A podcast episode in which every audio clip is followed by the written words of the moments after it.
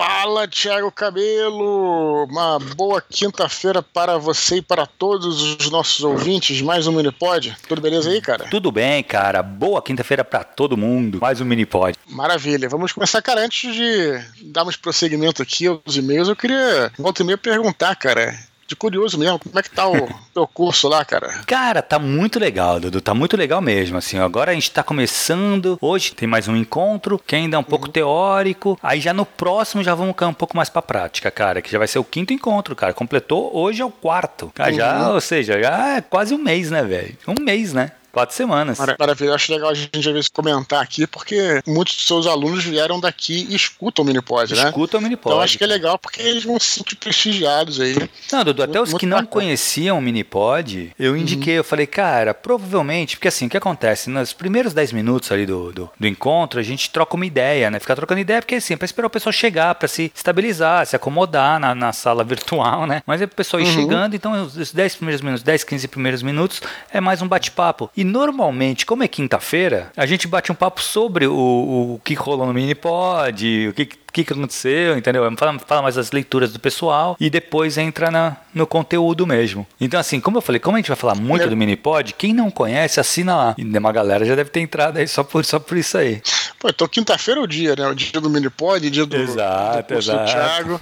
Maravilha, é o dia de Thor. Que Sabe legal. que eu adoro quinta-feira, Thiago? Eu também é gosto, Thor, né? cara. Né? Eu não sabia que era do Thor. É, é o, é o Thursday, né? Que é por causa do ah, Thor. Ah, que foda, pode crer. É. Cara, eu acho muito, eu gosto muito de quinta-feira. Eu prefiro quinta-feira que, que sexta. Pois é, até é, eu, eu, fico no meio, no meio do caminho. Mas sexta-feira já estamos já caminhando para o fim de semana. Exato, né? exato.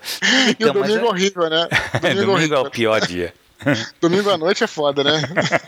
Não, pior que é mesmo, né, cara? É incrível como bate uma bad, cara, no domingo à noite. Lembro que era uma é, musiquinha do Fantástico que te derrubava, né, cara? A Faz muito tempo amigos, que eu não escuto. Tinha uns amigos meus, né, que até o Pedro Catapã até participou de um de Minipod uma vez. Uhum. A gente brincava que, na época, assim, né, porra, anos atrás, assim, quando a gente era garoto, saía e, e às vezes ia pra Petrópolis tal, e tudo, a gente brincava que domingo, no final da tarde, era o momento Leone porque os filmes do Sérgio Leone, os filmes de faroeste, lembra que tinha aqueles takes, cara, que tinha uns cowboys assim parados, e aí mostrava a mosquinha, assim, sabe? Zzz, sabe? Tipo assim, os caras paradão, assim, sabe? Sei, tipo, tá ligado. De papo, de papo pro ar no sol, sabe? Tinha. É, o Sérgio Leone tinha umas paradas dessas nos filmes, então a gente brincava que domingo, domingo à tarde era o momento Leone. que legal. Beleza, Pode crer, pode crer. O que mais tem de recados da paróquia? Cara, é legal, vamos avisar a galera, né, que, pô, tá pra acontecer o primeiro voice chat aqui, né, cara? Do canal do Telegram. Pois é, cara, fiz uns testes aí acho que vai rolar, cara. A gente já tem que. Na realidade, Thiago, a gente trabalha muito, né, cara? Então a gente uhum. tem que tirar um dia também. Exato. Que às vezes fim, fim de semana a gente se dedica à família, até às vezes tem que ser dia de semana. E a gente tem que pensar num, num bom horário que a gente esteja juntos aí. De repente, o primeiro a gente vai fazer na maciota. De repente a gente aparece por aí. Do nada, né? Tá, do nada, ver quem é que tá e ver como é que a gente, a gente testa pra ver se funciona. E como é que né? funciona, Du? Como é que é? Tu, tu entra no ar, quem tá, quem tá no teu canal recebe lá, que tá, tá rolando o. Eu recebe como se fosse uma, uma mensagem, uma notificação, uma notificação normal. Como se, se, eu tivesse escrito alguma coisa, uhum. postado um, um, áudio e tal. E quando você entra, lá no topo da tela vai estar tá, é, alguma coisa tipo assim, entre no, entre no chat tal. Você clica ah, lá legal. e você começa a escutar lá, abre uma outra telinha tal, que você começa a escutar. E aí o interessante é que você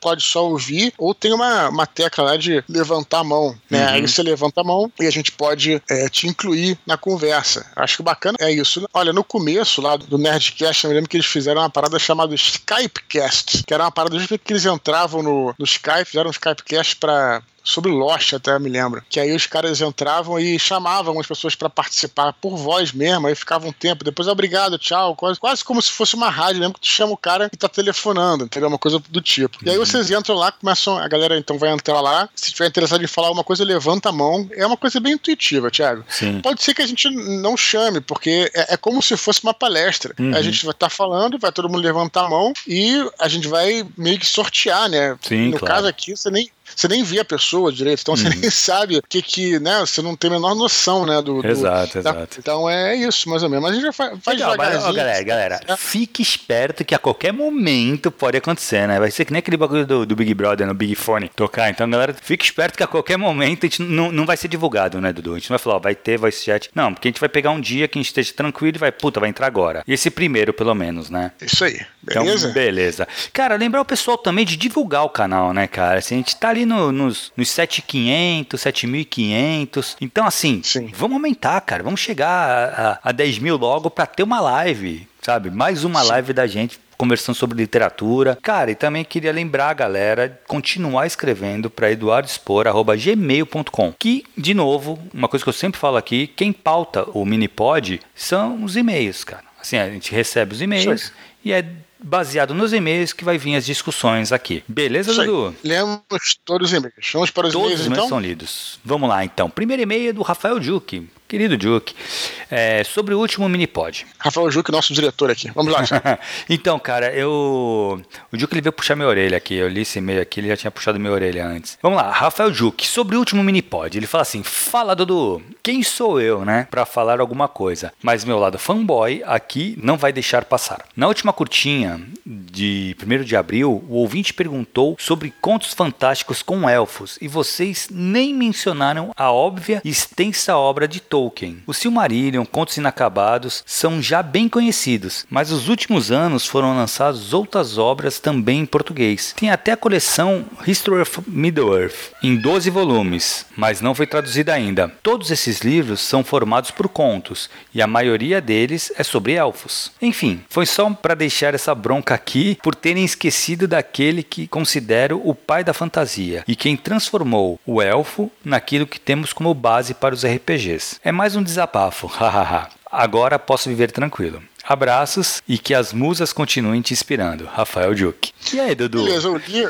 eu li o Silmarillion, li os Inacabados, é, li o Senhor dos Anéis, li o Hobbit. Realmente, cara, ele tem razão. Mas engraçado, é, eu acho que os elfos, eu acho interessante, né, cara? Os elfos do, do Tolkien, ele tem toda a razão. Realmente, o Tolkien foi o cara que formatou o elfo ali para se tornar mais ou menos uma referência para RPG. Mas, sabe que em termos de RPG, nunca gostei da maneira como o elfo é retratado né, nas obras do Tolkien no seguinte sentido, porque o elfo é um super-herói, basicamente, né, nas histórias do Tolkien. Ele é sim, é realmente é um, uma... quase um deus, né, velho? Parecem sim, sim. É, semideuses, né? Pois é, cara. E aí, é, eu acho que em termos de jogo isso é bem ruim, entendeu? Porque dá aquela impressão de que é, se você fosse traduzir para jogo, né, o elfo seria sempre muito mais poderoso. E que eu acho que... E eu sempre, engraçado, porque eu sou um, um fan of man, Lembra que o, o tem no, no do Diabo, né? Eu sou um fã da humanidade. Eu sempre gostei de jogar com, com o ser humano, né? Com o humano. Uhum. E infelizmente no, no Dungeons Dragons isso é, é, bem equilibrado, sempre foi, né? Sim. Mas é.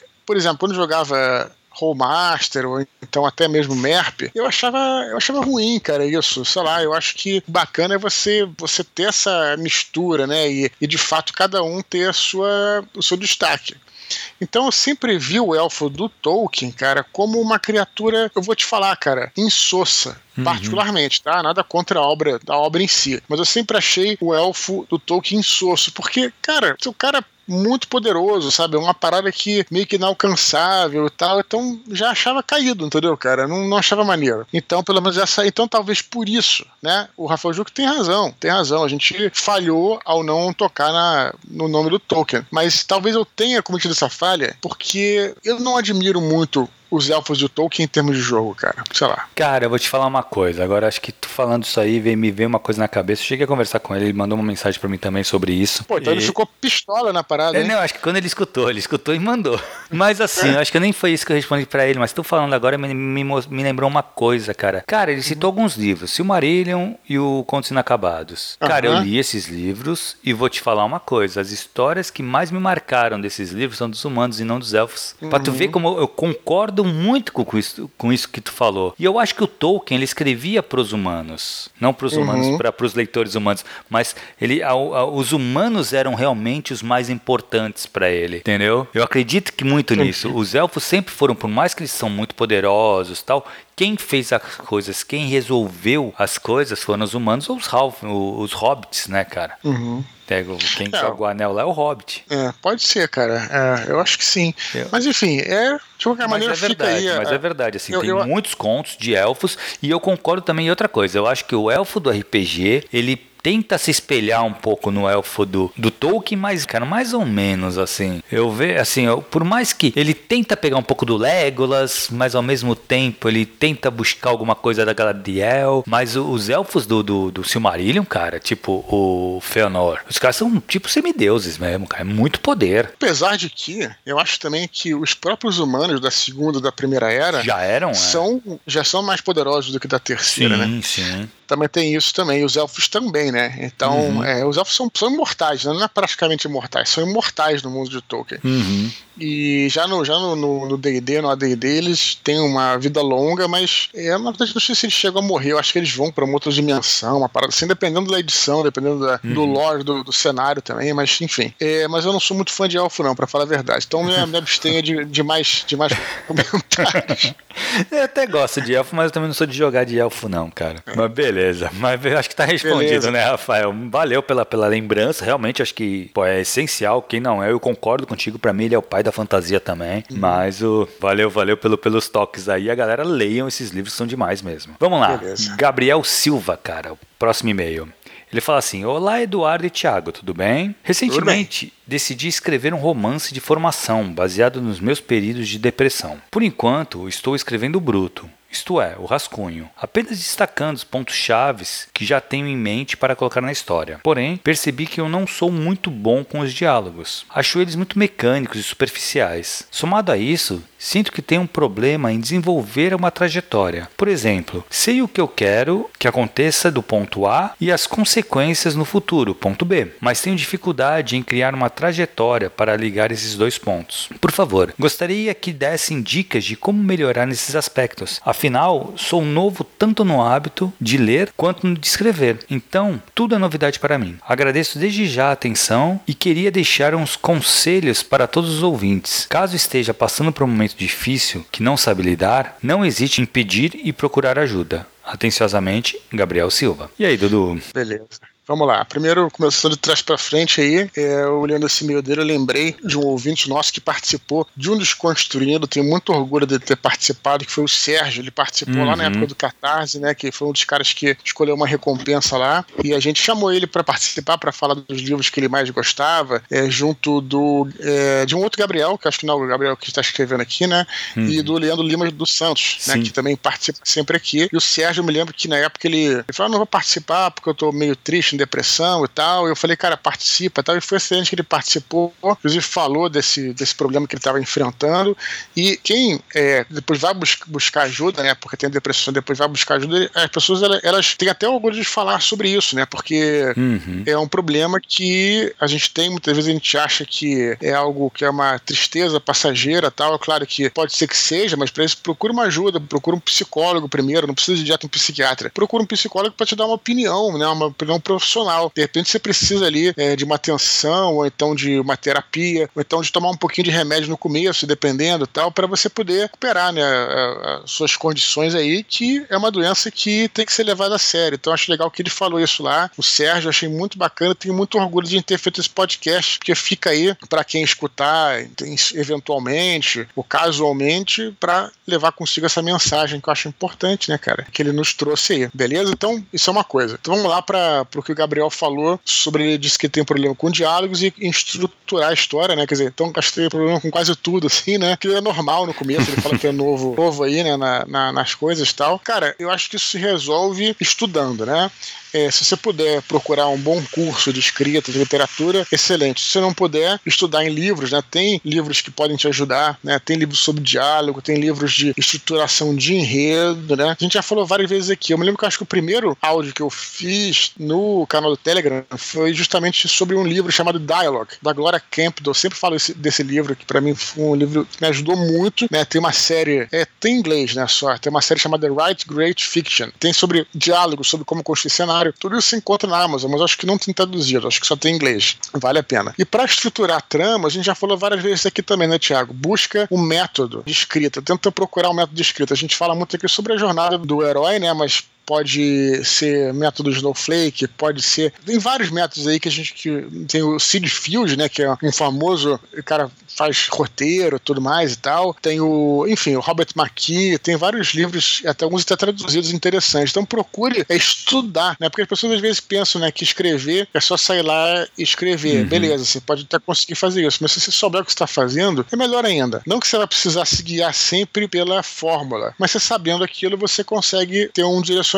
pode te ajudar a encontrar o caminho. Então eu diria para ele isso, pro Gabriel. Procure estudar, cara. Vá atrás de cursos, vá atrás de livros, vá atrás de. Quando você puder participar de eventos, seja online ou seja presencial, com outros escritores, né? É, uhum. é, comunidades no Facebook para trocar ideia. O fato de você estar aqui é excelente, né? Já é um começo, né? Mas é isso, cara. Tem que se empenhar. Eu acho que é. estudar e se empenhar. É engraçado, ele falou uma coisa, cara, que eu acho que no mini pode passado alguém comentou uma coisa parecida, que é realmente pelo observando o que ele está colocando, ele tem um ponto A que seria a introdução, ele sabe as consequências, ponto B que seria o desfecho. Ou seja, o problema está lá no segundo ato, que é o grande problema, galera. E assim, o que o Dudu falou é verdade. Um método, ele vai te ajudar a levar o segundo ato de uma maneira mais tranquila, mas é o grande problema da maioria dos escritores. É como levar do da introdução, da, da, apresentação do personagem e da trama até o, o, resultado final, que é o clímax do final, o grande acontecimento. Esse meio uhum. aí, esse recheio do sanduíche, que é o problema para a maioria dos escritores. Tu vai ver escritores, uhum. grande maioria, tem esse problema. Tem o problema é no segundo ato. Então, assim, isso tem técnicas para resolver isso, cara. Assim, eu uhum. acho que a jornada do herói ela é bem. Ela ajuda bastante nisso, né, cara? Que é aquele, uhum. aquele meião mesmo ali, que o cara vai até a caverna, ele descobre, volta. Uhum. Então, tem bastante uhum. coisa para você.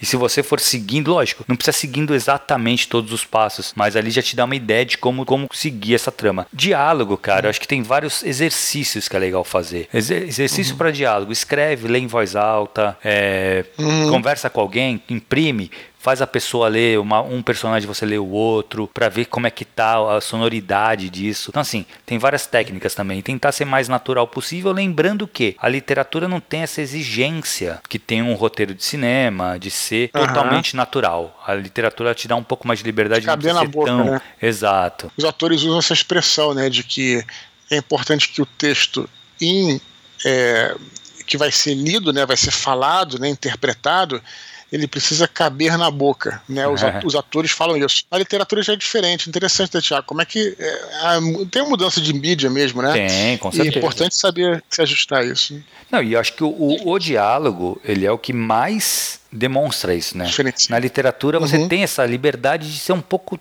não tão natural, porque é uma coisa que está sendo o cara está lendo precisa ser mais natural que uma descrição, mas não tem que ser aquela, sabe, aquela exigência que tem que ter o seu cinema, por exemplo, né, que é mais realista, né? Até porque na literatura você só tem o próprio diálogo, né? Uhum. E quando você tem a, a, o, o, audiovisual, você tem o gestual, você uhum. tem a uhum. expressão do ator, né? Exato. Então na literatura, vamos dizer assim, você tem que ser um pouco mais didático, talvez um pouco mais caxias, né? Um pouco mais redondo no diálogo para que a pessoa entenda, mesmo que você fale mais uma coisa assim, né? Porque você não tem o, o, o, o apoio é, de uma expressão de um ator, né? Que a expressão fala muito, né? Você pode Sim, ter diálogo claro. É. sem. Eu vou, vou falar até uma coisa polêmica. Você pode até ter um diálogo sem você falar nada, né? Um sim, diálogo sim, gestual, por exemplo, né? Uhum. Você entende o que eu tô falando, né? Então, apoia muito, né? O, a, o, o as expressões, a interpretação uhum. e tal. E aí, na literatura, como você não tá vendo a expressão, né? Você pode até descrever, lógico. Você não tá vendo a expressão do ator, nem nada, você precisa ser mais redondo naquele diálogo, para que a pessoa passe, para que passe aquela ideia. Claro, né? claro. Então, então é diferente, bem diferente mesmo, né? Não, eu acho que é isso.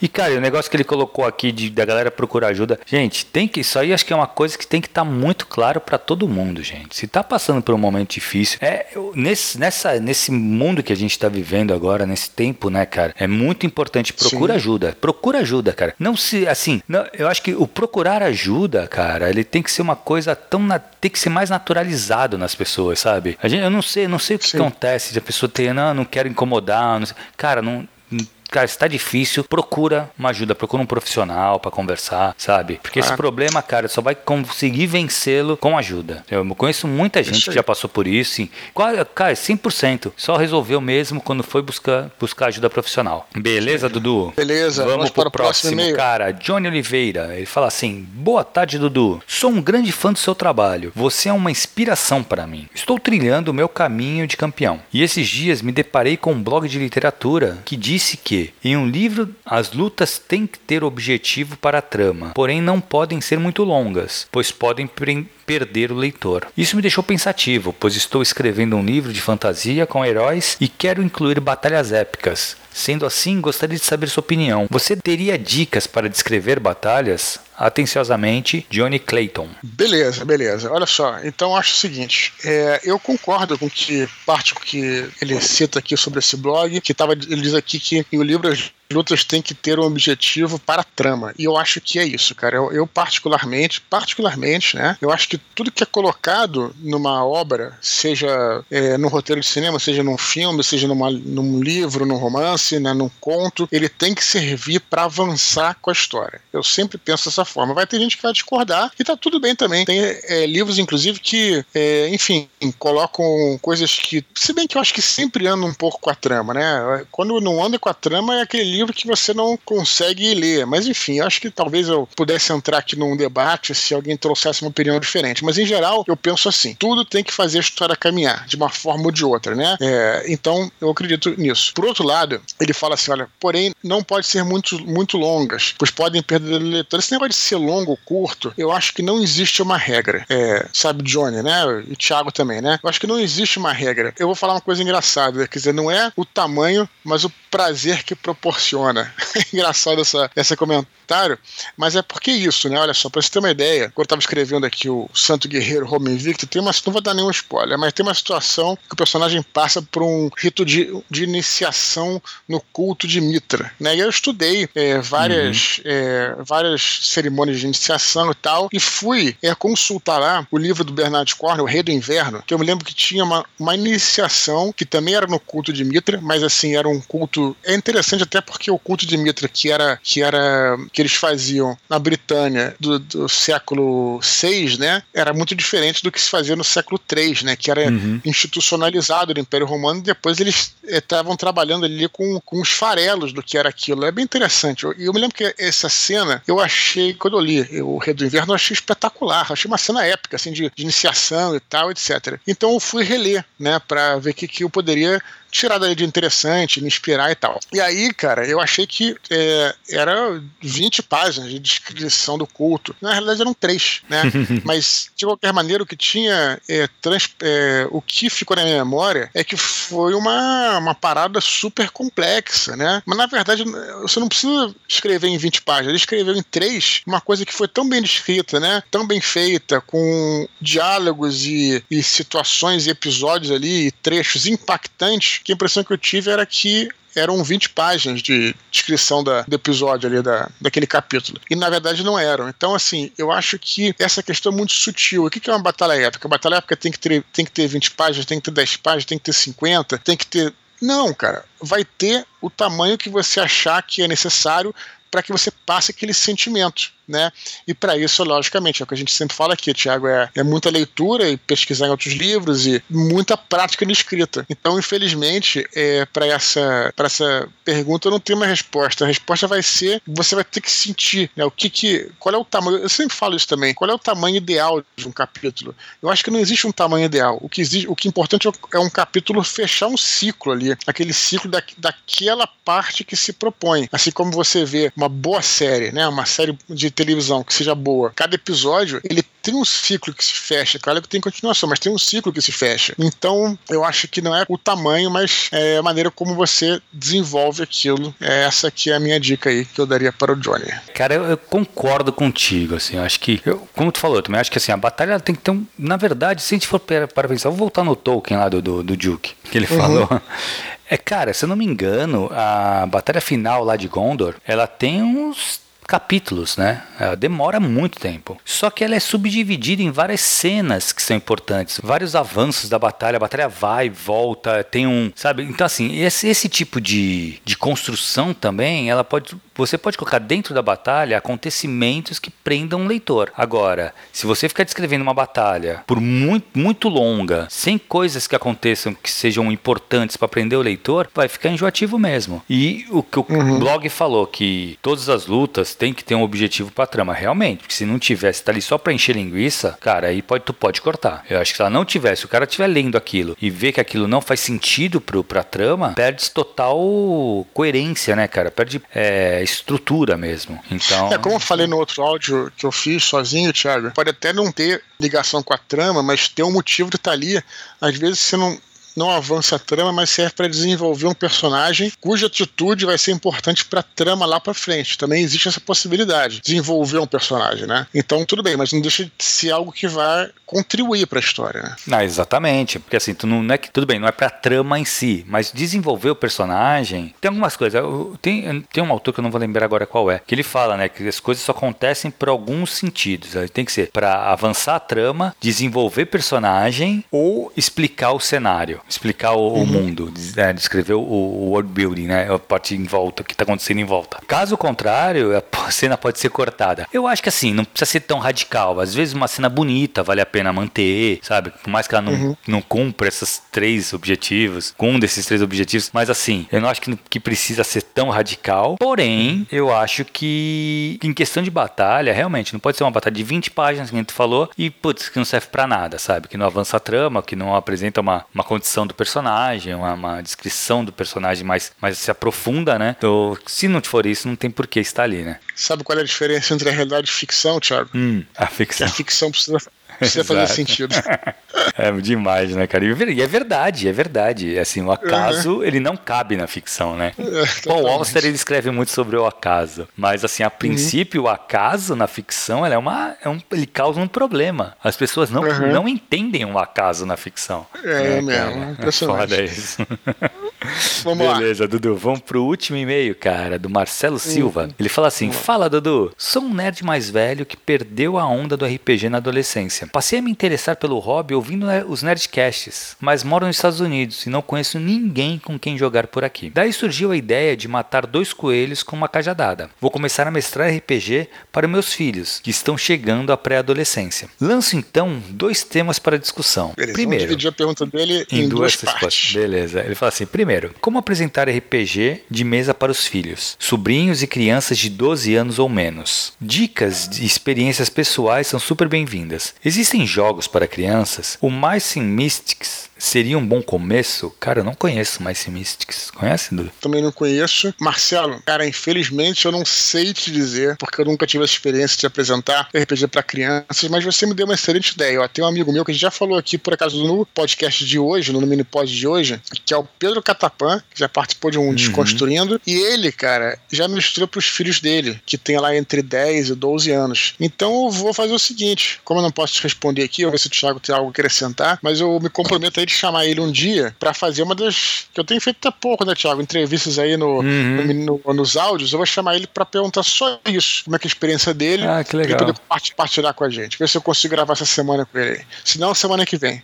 Cara, na verdade eu não faço ideia também, viu, Dudu? Sim, eu acho que, uhum. meu, na verdade eu, eu acho meio difícil, cara, mas assim, eu acho que a primeira coisa que tem que pensar é que tem que ser alguma coisa mais simples, né? Tanto de sistema quanto de, de história. A história não pode ter muito não pode ser muito complexa, porque talvez eles não vão conseguir sacar todas as nuances, né, cara, de uma história mais, mais complexa. Mas e sistema também, cara, eu não acho que, que faça muita diferença. Mas lógico, se pegar um sistema que seja muito truncado, eu acho que vai dificultar um pouco deles entenderem como funciona. Mas uhum. eu achei que ser uma coisa mais leve, assim. Mas, cara, eu nunca tive essa experiência. Eu acho que o, que o Pedro vai, vai poder ajudar bastante aí. É isso aí. Deve ter, deve ter realmente algumas. Hoje em dia, né? Como tem muito RPG indie, uhum. deve ser o caso do and Mystics, que também não conheço, mas deve existir RPGs também voltados para isso, né? Exato. Acredito, a gente tem uma, um mercado, pô, é, inundado de RPG indie. O, né? o mercado então nunca foi tão bom, sabia, Dudu, de RPG? Eu tô sabendo, cara. Sei cara, sim. Cara, que foda, né, cara? Que eu, que eu fiquei sabendo é, há pouco é. tempo isso. Cara, nunca se vendeu tanto RPG como se vende hoje. Eu achava que o ápice era nos anos 90. Lógico, foi quando eu comecei, né? Mas não. Cara, que legal. É, bom saber. Muito bom. Ele continua. É, dois. Como se tornar um bom mestre começando do zero, sem nunca ter jogado? Vocês têm dicas de livros e jogos mais fáceis de mestrar? Livros-jogos primeiro? D&D de cara? E aí, Dudu? Beleza, cara. Olha, isso eu acho que eu posso falar um pouquinho. Eu acho que é, se você vai... Se nunca jogou e vai mestrar, primeiro que você pode, logicamente, hoje em dia, ver streams da RPG, você tem uma noção do que é mestrar, isso aí, essa parte é mais, tranquila. Mas, eu acho que o principal que você tem que observar ali não é nem as regras. De repente, no começo, né, que você não sabe nada, e os seus filhos também não, ou, ou, os jogadores novatos, eu nem recomendaria é, um, um RPG específico. Cara, simplesmente faz uma, um conjunto de regras, né? Tipo assim, se você tem que acertar a criatura, você, sei lá, o cara tem dois dados e tem que tirar um número, enfim, que. Aí você determina ali uma tirada simples de dado no começo e vai, é, aos pouquinhos, vai até criando suas próprias regras. Eu acho que a regra em si não é o problema. Eu acho que o importante ali, que é do mestre, né, é você, primeiro, querer que é, as pessoas se divirtam, né? Eu acho que um bom mestre, ele quer é, contar uma história que, que as pessoas se divirtam, né, é, jogando aquela história. É, que, na verdade, construindo uma, uma história junto com o próprio mestre, né? Ver que as pessoas se divirtam, né? E isso tem que ser dosado também com uma certa justiça no jogo, né? Ao mesmo tempo que você quer que a pessoa se divirta, a pessoa também não pode fazer tudo o que ela quer, né? Ela tem que ter suas, uhum. suas limitações, até para ela poder se divertir também. Se ela puder fazer o que ela quiser, né? E, e, e, também ter um equilíbrio entre os personagens. Então, essas duas coisas. Pensar sempre no seguinte: seja um cara justo, né? né na hora de você né, mestrar, não seja também uma mãe para os caras, nem seja um carrasco. Eu acho uhum. que ser justo é o melhor caminho, né? E tem esse prazer em fazer com que as pessoas se divirtam, sabe? Eu acho que eu não acredito muito nessa coisa. Já joguei com vários tipos de mestres. Tem mestres que são os caras que são sádicos, né? Tem um prazer em ver os jogadores se darem mal. Eu acho isso horrível, cara. Sabe? Tipo, ao mesmo tempo você também não pode, é, claro, tem que ser honesto com as regras. Você estabeleceu que não precisa ter uma regra de, de um D&D, mas estabeleceu que você vai jogar um dado, se, tiver, se você tirar no, no, dado de 20, tirar 15, o teu jogador vai morrer, você tem que obedecer isso, né? Mas é, você querer tirar 15 para ver o cara se ferrar, eu acho que isso não é legal, né, cara? Não faz muito é, sentido. Exatamente, que aí tem muito mestre sádico, né, cara, que gosta de ver. Mas, é, cara, assim, qual o objetivo? O pior, o pior, né? O pior não é nem o mestre, sabe? O pior não é nem o mestre, Thiago. O pior é são os jogadores, porque se eu tô jogando com um cara desse, ele vai, eu vou durar uma sessão. Exato, exato. É isso aí. Esse babaca tá fazendo aí. Porque, assim, é essa, o mestre tem um poder total na mão, cara. Se ele Sim. quiser, ele vai colocar aquele inimigo. Se aquele inimigo não for suficiente para matar o, os personagens, ele bota mais cinco inimigos daquele que vai matar. E qual, qual, qual a diversão? Entendeu? Ele vai Sim, vencer. É. O, que, o que, que ele vence? O objetivo do mestre, isso é sempre legal manter na cabeça. O objetivo do mestre é trazer diversão para todos, inclusive para ele. Sim. Todos têm que se divertir. Se uma mesa RPG alguém não se diverte, tá errado. Uhum. Entendeu? Lógico que assim, essa diversão ela pode ser alcançada de diversas maneiras, né? Mas assim, Sim. eu acho que isso é uma coisa assim, um jogo de RPG que sai, todo mundo, porra, que se divertiu, foi legal, é um, é um sucesso. Caso, cara, você fica nessa guerrinha, aí tretando e tal, cara, não, aí já tem algum problema. E provavelmente o problema vai estar claro. no mestre, que não conseguiu controlar isso também, né? É, eu acho que tem que estabelecer também, como eu tava falando, insistindo aqui, é, limitações, uhum. e por isso que as regras são importantes em um certo momento, não no primeiro momento, mas em um certo momento, porque as regras te colocam as limitações, e aí você não pode jogar na culpa no mestre, né? Que te limitou. Por que, uhum. que ele uhum. Qual o critério que ele usou? Não, então, como tem regra, ele na verdade está usando o critério das regras, não é uma coisa pessoal que ele não quer que você faça, que as regras te impedem. Então as regras servem mais para limitar, né? Colocar ali isso faz parte da diversão também. Porque não seria divertido, por exemplo, você, sei lá, quero invadir um castelo. Beleza. Se você chegar lá e sabe que vai matar todos os guardas, chegar no rei, vai matar o rei, e qual é a, diversão disso, né? Qual é, qual é a graça? A graça é você ter um perigo, né? Você ter é, os seus desafios, né? Você sabe que tem que tirar um dado alto, aí se você não conseguir, uhum. você pode se dar mal. Aí que é o bacana, né? aí sim, que entra sim. a adrenalina do jogo. Então acho que é basicamente isso. Mas assim, é, dê uma olhada Marcelo, na, eh, nos streams lá, eu sempre recomendo o Casa Velha do nosso querido amigo Carlos Chimu. Ele é um mestre espetacular, vai ter muito a te ensinar. Assista alguma, algumas jo alguns jogos que ele, que ele mestrou, tem no YouTube do Casa Velha. E aí você vê vários jogos e também vai ali pegando os traqueios para você poder mestrar também. É isso aí, cara. Hoje em dia tem essa facilidade mesmo, né, cara? De tu poder é, assistir cara. os streams, porra, tu já vê como é, como é que mestra. Porque a grande dificuldade que a gente tinha antigamente era aprender isso na raça, né, cara? Lendo os livros e Não, fazendo. Você os livros antigos tinham, inclusive, transcrições do que seriam os jogos. Exato, é isso.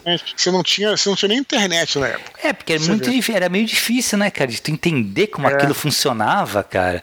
Então tinha é. que ter mesmo, assim, ó, como que é uma partida de RPG. Vinha ali transcrito como é que era. Muito legal. É, exatamente. Beleza, Dudu, vamos para as curtinhas, cara. Curta primeiro o Rafael Duque, que mandou lá o primeiro e-mail que a gente leu hoje. Ele, uhum. ele pergunta se Crônicas de Gelo e Fogo teria um final possível. Ele argumenta que, com a quantidade de personagens apresentados, sempre haveria mais tramas e traições. E se questiona se o George R. R. Martin não teria se empolgado com o world building e entregado mais do que um leitor precisaria. Beleza, vou dar minha opinião aqui, Thiago. É, eu só li o primeiro livro, né, do Crônica de Fogo e Gelo, que é a Guerra dos Tronos, né? Que acho que é o primeiro. É o primeiro. É, assisti a série e tal. Mas eu posso dizer o seguinte, cara, o George Martin aí, George R. R. Martin, né, que ele é um dos poucos caras que entendeu o que, que é crônicas. Porque hoje em dia se usa essa palavra pra tudo, né? Uhum. Crônicas não sei o que, crônicas não sei o que, crônicas não sei o que lá. E, e nego não sabe o que, que significa essa palavra. Crônicas é a descrição cronológica, né, ano por ano, de um, sei lá, de, de um reino ou de um continente, coisa do tipo. Ele foi um dos únicos que entendeu isso. Uhum. Portanto, quando você vê, por exemplo, é, aquele ah, mas o cara vai morrer tal no final da, do primeiro livro. Cara, é uma crônica, quer dizer, é uma descrição cronológica do que aconteceu. Né? Claro que é logicamente da literatura, é óbvio que tem, né? É, você se apega aos personagens, tudo bem, é escrito de uma forma literária, mas é o compromisso dele é contar a história do reino de forma cronológica, né? É uma crônica. Dentro desse, desse, desse contexto, era o que eles tinham se proposto, né? Contar ali é, do ano tal, ano tal, não vai ter fim? Não, porque ah, o mundo continua, né? O mundo uhum. não explodiu, então não vai ter fim. Mas ele fez justamente o que ele se propôs ali, né? Que é contar um. Pegou lá um pedaço, né? De do ano tal a do ano tal e contou os acontecimentos que acontecem, que, que se dão ali naquele período. Então eu acho que ele foi um dos únicos que entendeu o que, que significa a palavra, né? E não a usou levianamente. É, cara, eu, sinceramente, assim, eu acho que o, que o Martin tá meio perdido. Ele fala do final possível. Ah, não, mas isso é outra discussão. É. Isso aí, eu, eu concordo acho, contigo, mas é, é outra história. Eu acho que ele tá assim, meio completamente perdido do que fazer. E eu concordo que, que ele exatamente ele fez esse esquema mesmo. Ele criou um mundo e eu acho que uhum. é, eu não sei se o que, o que o Duke coloca aqui, se ele teria se empolgado com o world building e, e, aí ele acabou. Eu acho que não é isso. Eu acho que ele realmente ele tem algumas coisas na cabeça e ele vai fazendo, só que ao mesmo tempo ele vai criando mais tramas e agora ele uhum. precisa resolvê-las. Entendeu? Ele tá, uhum. tá ele tá num problema pick lost, sabe? Uhum. Criou muita coisa e agora tu precisa começar a fechar. Se bem que eu acho que o, que o Martin tinha uma coisa meio que. Ele, o que ele, quando ele não sabia muito o que fazer com o personagem, ele mata. Isso é, ele mata é geral, né? Ele mata geral, né? então. Mas eu acho que ele mata muito. Agora não, não, tanto, lógico. Ele tem alguns personagens que morrem porque é planejado mesmo tal. Mas eu acho que tinha alguns, alguns personagens assim, que ele não sabia para onde levar o personagem. Aí ele, como ele já tem essa fama mesmo de matar, ele vai e mata e pronto. Entendeu? O que uhum. também, para mim, não é um grande problema. Mas, assim, Sim. eu acho que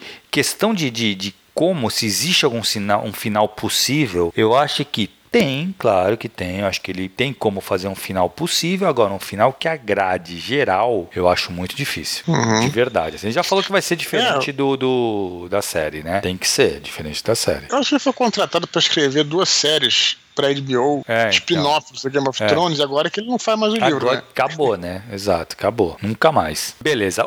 Última curtinha do, do, do, João Pedro queria saber se nós já tivemos contato com alguma narrativa que não fosse contada por meio de personagens, e sim por meio de, do cenário. Cara, uhum. aquele livro que tu comenta volta e meia do, do, do, do Alan Moore, A Voz do Fogo, é isso? Ele é mais uhum. ou menos isso, não é? É que ele tem personagens, tem né, né, cara? Ele tem personagens. Eu não, eu não entendo, porque assim, mas é um, é um cenário, né? Uma, tem muitos tem assim, vai ter muitos romances, muitos, muitas histórias que tem a cidade como personagem, mas, uhum. mas mesmo assim existem os personagens. Uhum. O, é. o Chernomiev, aquele o Perdido Street Station, cara, a cidade uhum. ele é um personagem, mas tem os personagens Sim. lá, entendeu? Então, assim, é contado através dos personagens. A cidade tem a sua participação, ela tem a sua importância, ela se torna um personagem porque a cidade tem a sua importância, mas uhum. Eu nunca não lembro, cara, de alguma coisa que não fosse os personagens. É, eu sei que já existiu, acho que nos anos 70, se eu não me engano, já existia uma corrente lá de, de teatro que queria fazer isso, né? Que é, eu não lembro, ah, acho que eu vi isso no, no livro até do Paulo Coelho, na verdade, a biografia dele, que não é escrito por ele, é escrito pelo Fernando Moraes, o Mago, acho que eu já até falei aqui. E aí ele se envolveu, o Paulo Coelho se envolveu em umas experimentações aí de, de teatro bem loucas aí e tal. E tinha uma corrente lá de uma galera que tinha essa pretensão né, de que seria a primeira peça sem personagens tal. Mas a, a grande questão, cara, é que é, é é impossível, não vou dizer nem que é muito difícil, mas é impossível você contar uma história sem que haja uma identificação da pessoa, do público com aquela história, né? Se, né, para você e o que acontece? E essa identificação ela se dá através dos personagens, quer dizer, todas as histórias, né, que você pode é, contar são histórias humanas. Hum. Mesmo histórias que você vai, você vai inventar, cara, um, um alienígena que seja antimaterial e que não tenha forma e tal, babá. Mas essa história só vai conseguir se conectar a você se algum aspecto daquele, sei lá, daquela criatura, ou daquele ser, ou daquela entidade tiver a ver com algum aspecto que te toque, né? Que uhum. já tenha sentido de alguma forma. Eu sempre dou esse exemplo, que os robôs do Asimov jamais foram robôs, né? Uhum. Eram seres humanos, né? Que é, qual era a grande questão ali no Asimov? Eu já falei isso várias vezes em palestras, inclusive várias vezes, mas é um excelente exemplo, né? Que nós, seres humanos, né, a gente, é, às vezes, é, não é uma crítica, não, Thiago, de forma alguma, tá? A nossa sociedade não é uma crítica, assim, é uma reflexão, né? A gente, a gente estuda, a gente, é, os nossos pais é, nos dão uma certa educação e tal, e é como se a gente estivesse assumindo uma programação, né? E aí a gente vai se tornando uniforme, né? No colégio você vai é, sendo chamado por números e usando uniforme, e depois é, no trabalho você vai, né, sendo uniformizado, você tem o um número de CPF e tal. No fundo, todos nós é, queremos, é, temos o nosso, nosso próprio eu, né? Nós queremos ter nossa identidade, uhum. buscar nossa identidade, né? Então, as histórias dos robôs das imóveis se rebelando contra a programação, elas, elas falam com a gente por causa disso. Porque hoje em dia cada vez mais é um número de CPF e você, na verdade, quer ser uma pessoa, né? Quer ser reconhecido como alguém, porque cada um é, é uma pessoa, né, cara? Afinal de contas. Sim. Então, é, é essa a questão. Embora sejam colocados como robôs. E todos os personagens, por mais fantásticos que sejam, é, lobisomens, vampiros ou extraterrestres, coisa assim, quando você coloca como personagem, como protagonista, ele tem essa função. Você só vai se apegar se tiver alguma cola ali com a realidade do teu público, né? Se não tiver, se não se relacionar de forma alguma com o teu público, é, cara, não vejo o menor sentido na coisa, né? Então é. Foi o que você falou, você, você falou, existem narrativas que falam sobre cenários. Eu citaria Lost, por exemplo, que no começo uhum. falava que, que a, a, ilha era um personagem, era o protagonista e tal, mas tinha os personagens, né, cara? Então, é a mesma coisa que você disse, no final das contas, né? É, não, então, é exatamente. É, não, não tem muito como fugir disso mesmo, Dudu. Assim, porque foi o que tu falou. É, toda história ela tem que, ela trata de sentimentos humanos, uhum. entendeu? Então, assim, por mais que você conte a história da visão de uma cidade, vai ter que ter alguma relação. Tu vai ter que criar essa, esse vínculo com o leitor. E o leitor é humano, então você tem que criar de alguma maneira de tem que ele se sinta representado ali de alguma maneira para ter para criar esse vínculo. Senão a história não vai fazer sentido para ele. Se alguém discorda da gente, porque essa é uma questão interessante. Exato, é. Escreva, escreva nos Boa. escreva aí pra gente no próximo mini pod uhum. ler o seu e-mail, se você tiver alguma um entendimento diferente do nosso.